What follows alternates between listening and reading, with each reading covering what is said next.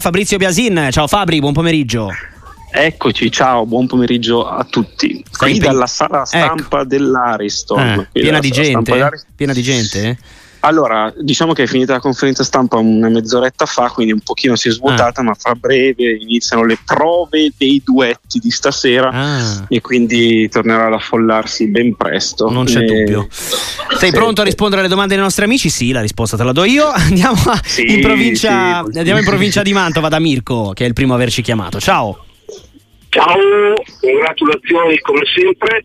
Grazie. Una domanda che voglio fare al grande Fabrizio, anche se io sono juventino, però lui è un grande. Ciao. Eh, secondo lui, cosa farà Chiesa oppure la Juventus venderà Chiesa per cassa avendo Ildi? Mm. Questa è la prima domanda. E la seconda domanda è che si, voglio stuzzicare il grande Fabri. Sicuramente avrai visto sul web quella- quel video dove c'è la palla che viene toccata con la manina dal grande Turam Mm. prima che vada a sbattere contro Gatti. Eh, sicuramente dico che l'Inter avrebbe strameritato e avrebbe vinto in ogni caso, però Sì. visto che c'è Non stato anche un check, quella Mm. palla lì secondo me cambia direzione. Ok. Volevo sapere Ciao, Mirko. Ciao, ciao. Fabrizio. Allora, io, io giuro che non ho visto il video della palla che tocca la mano. Forse sarà che sono isolato qua a Sanremo, ma me lo sono perso. Cioè, esiste un video che mostra la palla toccata dalla mano? io non l'ho visto. Se è così, Io non l'ho visto, però. allora io non l'ho visto. Se, se è così, è chiaramente un errore. Però io, sinceramente, non l'ho visto, per cui veramente non, non riesco a esprimere. Se, se esiste un video che dimostra che quella palla è stata toccata con la mano, eh, è chiaramente un grave errore. Sinceramente, io non l'ho visto. Eh, Mm. Per cui mi faccio un passo indietro su questa cosa.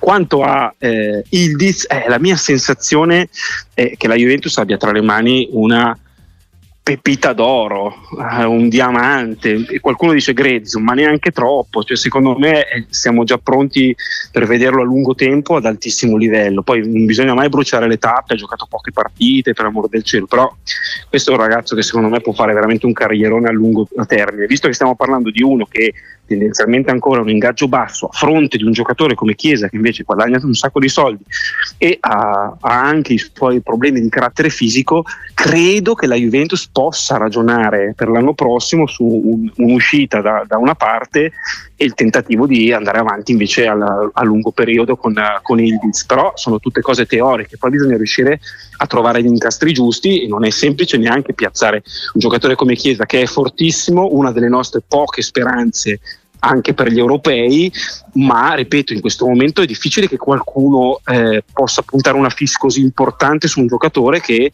gioca benissimo quando gioca, ma non gioca così spesso. Abbiamo anche Beppe da Torino, benvenuto. Ciao.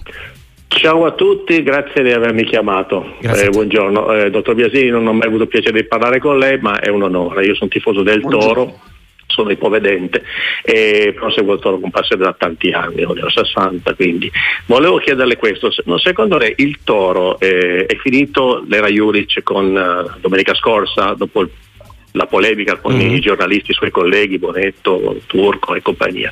Nel senso che poi ho sentito poc'anzi la conferenza stampa di Juric e non c'era neanche più quasi un giornalista, siamo due giornalisti solo ad ascoltarlo perché ormai penso che la sua esperienza al toro sia finita e, e sarà un campionato che andrà così per forza di inerzia fino alla fine senza nessuna ambizione secondo me e Mm. poi come ogni anno Cairo cosa farà? Farà le cessioni per le plusvalenze, quindi buongiorno, sicuramente forse Scurs, forse anche eh, Ricci, quindi vedrà il possibile e poi magari manderà in pasto ai tifosi un allenatore magari che, faccia, che piaccia ai tifosi, Mm. perché magari si parla di Gattuso, che magari che è allenatore da Toro, queste- questo target qua. Cosa ne pensa lei? E, eh, e se domani che c'è Torino Sassuolo appunto alla sera, conviene sentire, cioè, sentire festival che- dove cantano o il che ce le suona? Cioè, questo era solo Ciao Beppe. Ciao, un abbraccio Beppe, simpaticissimo. Vai, sì, sì. grande Beppe. Allora, le, diciamo così, le dichiarazioni sono state strategicamente sbagliate perché anche eh, accettando il fatto che in realtà non, non, non, ha detto cose completamente fuori eh, di testa, però le ha dette in un momento non, non giusto, cioè tu hai pareggiato con la Salernitana, secondo me devi essere molto bravo da, da, dal punto di vista strategico a evitare di creare dei casi. E da quel punto di vista Juric si è un po' tagliato le gambe da solo. E quindi io non so cosa accadrà in futuro. So che in questo momento si crea una tragedia laddove non c'è una tragedia perché tendenzialmente Toro se azzecca due o tre partite di fila è in una zona molto interessante della, della classifica.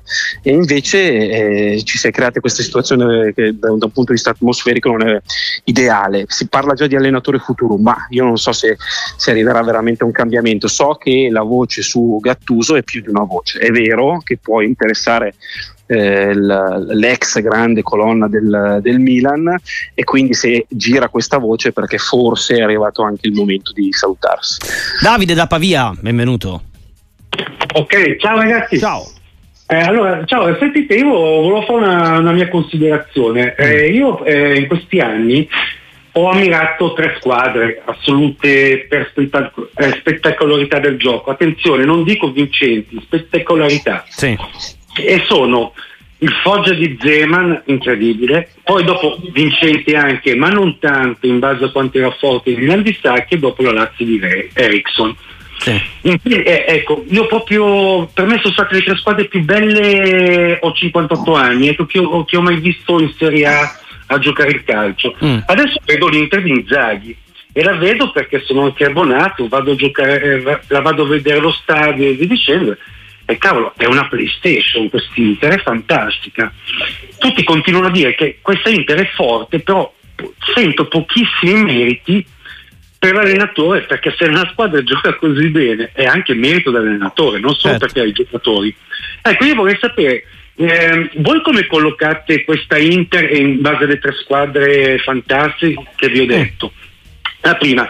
Il secondo, a me piacerebbe tantissimo che voi come radio sportiva, come giornalisti, opinionisti e vi dicendo, iniziaste a, a dar meno uh, retta ai simulatori, a, a, colpire i simulatori, i calciatori simulatori, mm. a dire no, quello si è buttato, tanto per dire Inter Verona, no? era palese che l'arbitro non ha dato rigore perché era una simulazione invece di appoggiare Beh. sempre i calciatori che, sì, che sì, fanno no, quelle in realtà in, in, sì, sì, sì, chiaro Davide in realtà poi eh, credo che la cosa è arrivata addirittura da Rocchi eh, per poter eh, insomma chiarire quello che era l'accaduto quindi in pochi minuti è difficile eh, insomma capire chi se c'è stata simulazione o meno non lo capiscono gli addetti ai lavori è un po', po complicato farlo noi anche da studio. Comunque ci proviamo ecco quando ci sono episodi un po', un po dubbi noi eh, non ci traiamo mai eh, indietro e cerchiamo sempre di dire la nostra. Eh, Ehm, se vuoi commentare Fabrizio il eh, paragone insomma, de- dell'Inter di Inzaghi con quel Foggia, quel Milan e quella Lazio.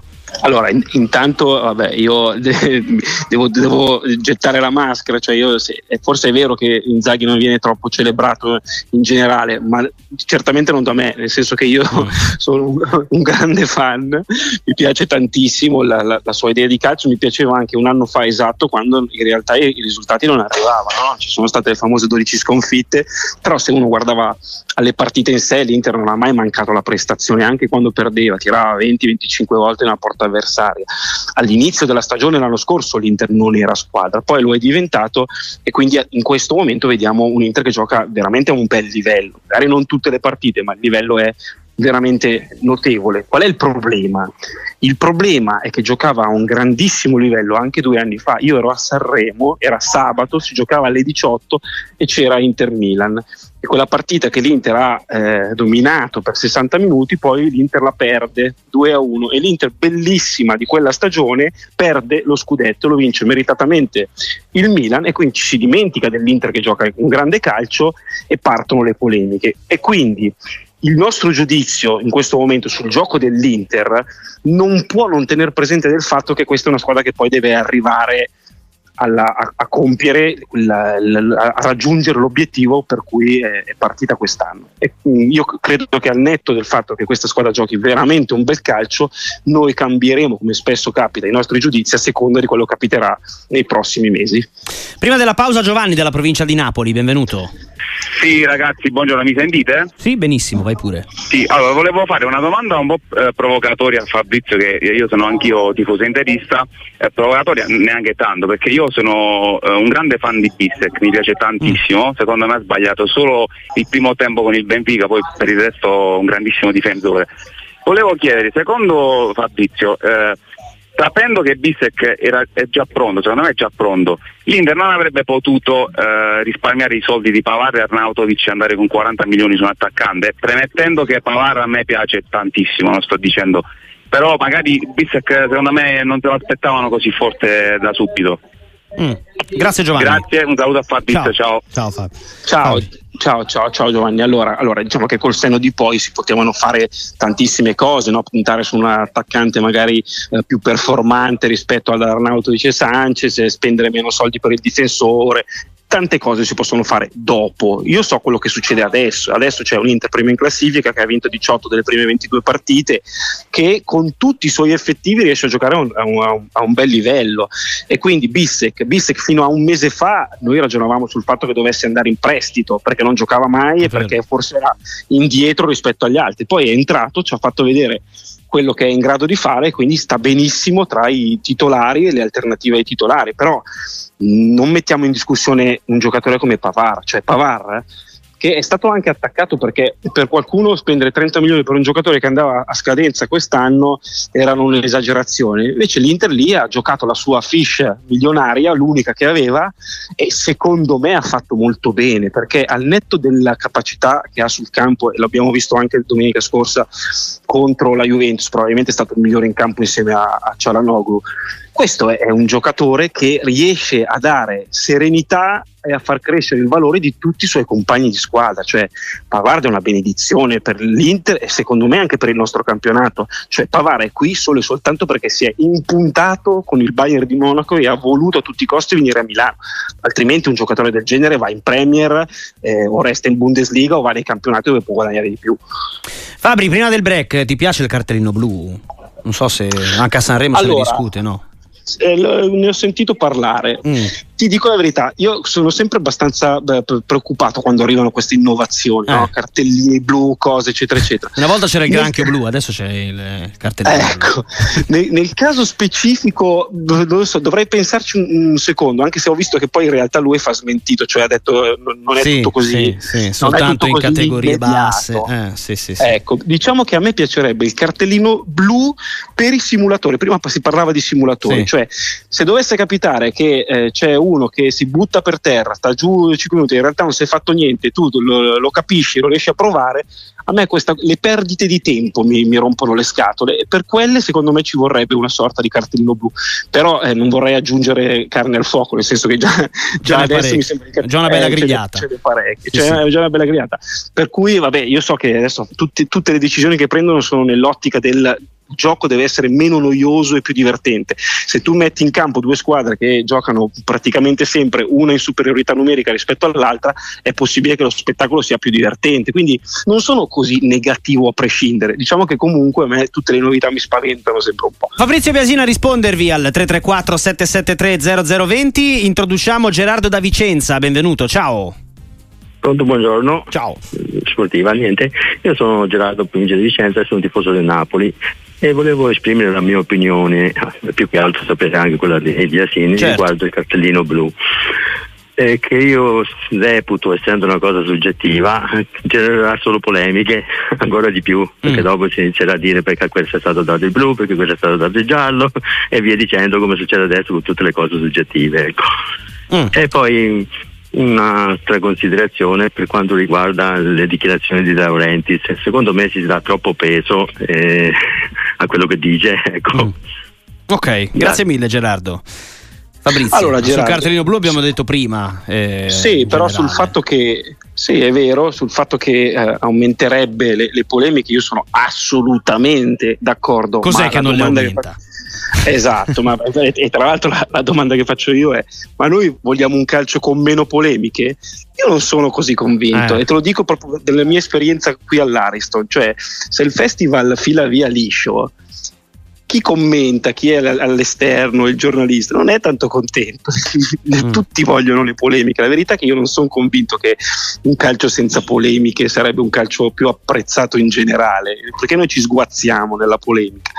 Quanto a De Laurentiis, eh, De Laurentiis secondo me più parla, meno fa il bene del suo Napoli. L'anno scorso ho parlato pochissimo perché non c'era neanche motivo di, di, di farlo. No? Spalletti certo. ha portato avanti una stagione perfetta e quindi non c'era motivo. Troppo, troppo spesso a me sembra che lui metta davanti il suo ego al eh, bene della sua squadra. Non lo fa probabilmente in maniera volontaria, però sicuramente crea dei danni e va spesso e volentieri lungo. E stiamo parlando di un, di un presidente che sa fare calcio, eh, ragazzi, perché lui non solo ha vinto, ma è anche uno che col calcio ci, ci, guadagna e quindi evidentemente è bravo e capace. A livello di comunicazione io continuo a pensare che in realtà dovrebbe farsi dare una mano da qualcuno un po' più bravo di lui. Luca d'Alessandria, benvenuto. Buongiorno, ciao. ciao Fabrizio, io ti stimo tantissimo e sono Juventino, Grazie. volevo farti i complimenti per la vittoria perché secondo me poteva finire molto molto di più. Volevo chiederti due robe velocissime. Una, eh, io non ho, mai, non ho, mai, sentito offerte, fortunatamente per voi, dall'Europa tipo per Cialanoglu, per, eh, per Lautaro e secondo me anche per Scialvi che secondo me è un difensore fortissimo. Mm, come mai? Cioè, mm, non, interessano. E mm. seconda roba, volevo sapere, mm, invece prendere Milik, perché non siamo andati a prendere, riprenderci Morata? Cioè, per prendere 15 milioni per Milik spendere 15 milioni, qualcosina in più per Morata, secondo me avrebbe dato un contributo molto più sostanzioso. E mm. poi per l'Atletico mm. Madrid, come la vedi, eh, adesso l'Atletico ha cambiato modo di giocare, secondo me è un film più rischioso. Grazie okay. mille. Ciao Luca, grazie mille. Io ricordo un eh, Lautaro Barcellona molto vicino però qualche tempo sì. fa. Eh?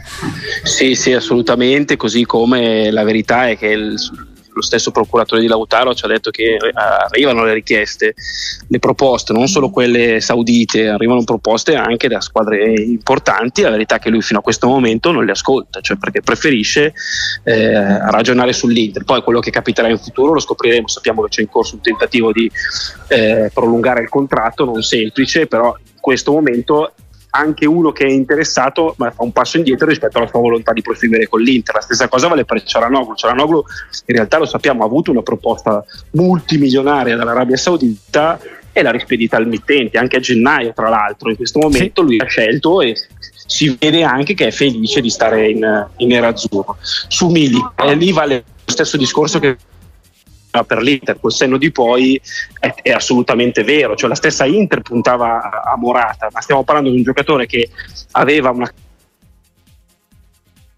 non me neanche tutta questa voglia di andare via da, da Madrid. Io credo che, che, che, in realtà anche lui alla fine sia, uh, fel- sia stato felice di, di restare con, con, Simeone in una squadra che quest'anno sta veramente performando a, alla grande e quindi rispondo anche alla terza. Eh, sono d'accordo, cioè in sede di sorteggio l'Inter poteva andare anche peggio, poteva, poteva, pescare squadre anche più forti sulla carta. La verità è che l'Atletico Madrid adesso è nel pieno della forma e non gioca più il calcio di cinque anni fa, quello fatto solamente di fase difensiva.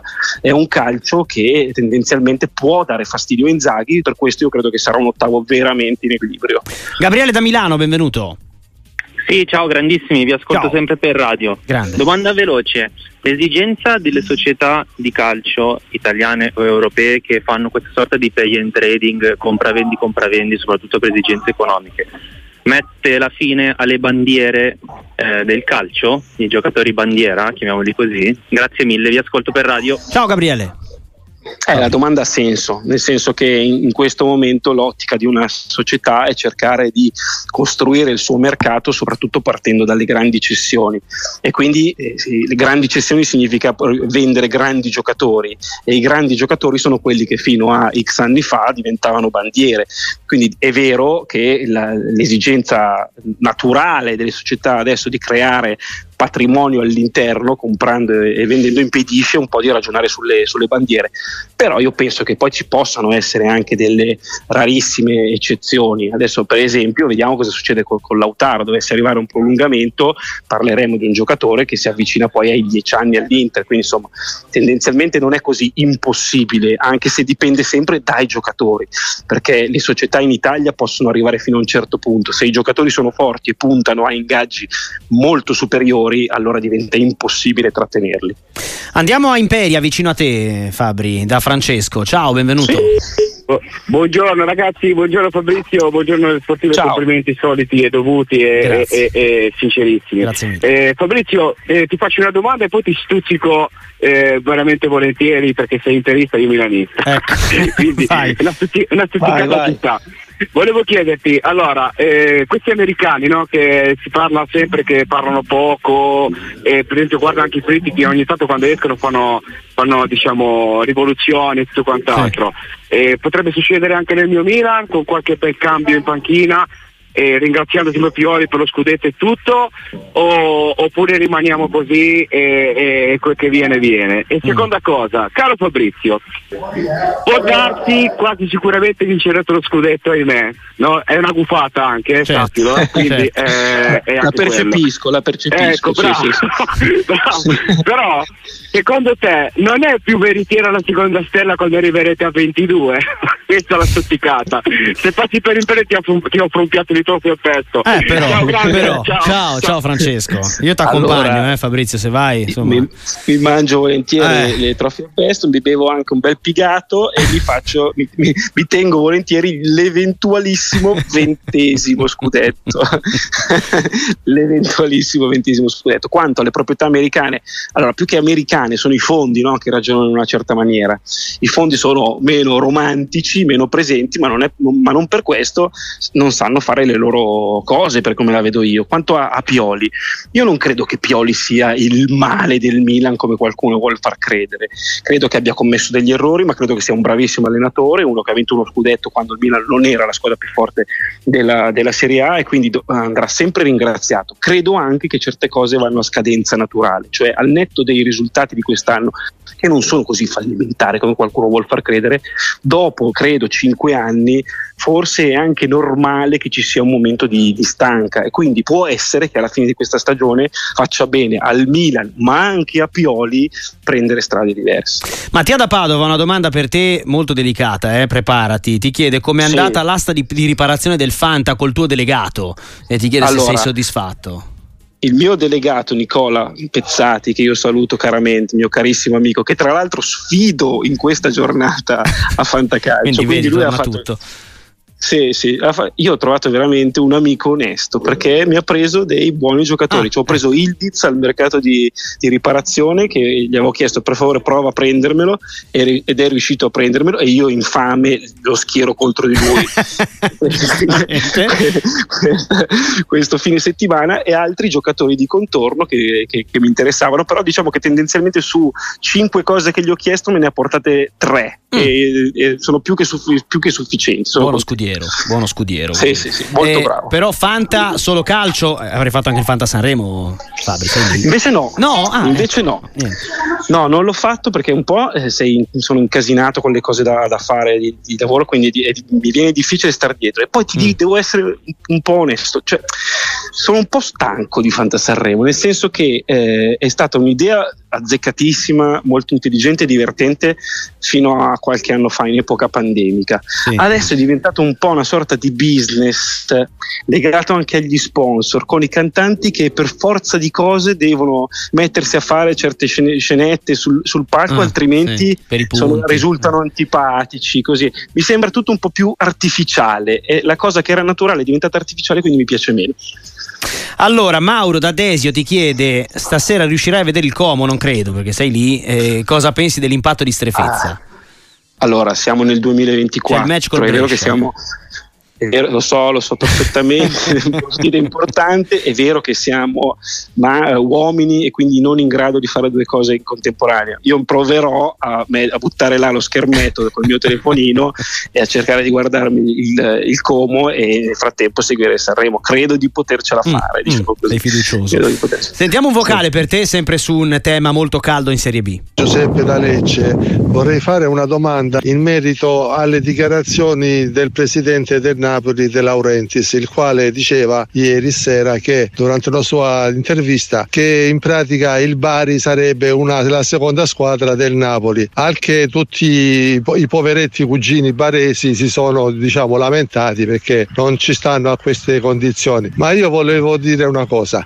cosa ci azzecca, come avrebbe detto il grande Antonio Di Pietro, cosa ci azzecca avere due squadre incompatibili perché hanno il padre e il figlio diciamo presidenti di due società in quanto il Bari se dovesse malauguratamente andare in Serie A la società, il presidente del Bari dovrebbe o quantomeno quello del Napoli vendere la società. Grazie. Fabri, tanta contestazione in questi giorni a Bari, eh? Eh beh, io la capisco, la comprendo perché un conto è eh, intuire che c'è questa, questa, sorta di sudditanza tra una squadra e l'altra, un conto è se il presidente di una delle due squadre te, te lo dice in faccia. Eh, eh, io capisco la, il fastidio, poi tu puoi mettere tutti i correttivi, tutte le pezze che vuoi, però eh, nei panni di un tifoso del Bari eh, sarei nervoso pure, pure io. Questa cosa la devono risolvere probabilmente anche il, il figlio de, di De Laurentiis. Credo che abbia preso una posizione adesso sì, io sì, sono sì. qua mi sono si, è dissociato, però, si è dissociato dalle ecco, parole se, del si è dissociato forse oltre a quello deve anche far capire che non esiste questa cosa perché altrimenti un tifoso del Bari penserà sempre ok noi quindi cosa vuol dire? Che possiamo arrivare fino a un certo punto ma poi non, abbiamo, non, non avremo mai l'occasione di arrivare in Serie A. Cioè ricordiamoci che in realtà l'anno scorso il Bari ha avuto una bellissima chance per, per salire poi l'ha fallita ma eh, uno in questo momento deve, deve, sperare di poter avere un'altra occasione. Se invece tu gli dici che sei eh, la, la, sua squadra B, eh, uno perde ogni speranza. C'è una carrellata di messaggi one shot per te e Fabrizio prima di salutarti. Allora, Kilian da Reggio Emilia ti accusa di avere la doppia proprietà al fantacalcio. Eh, perché io quello...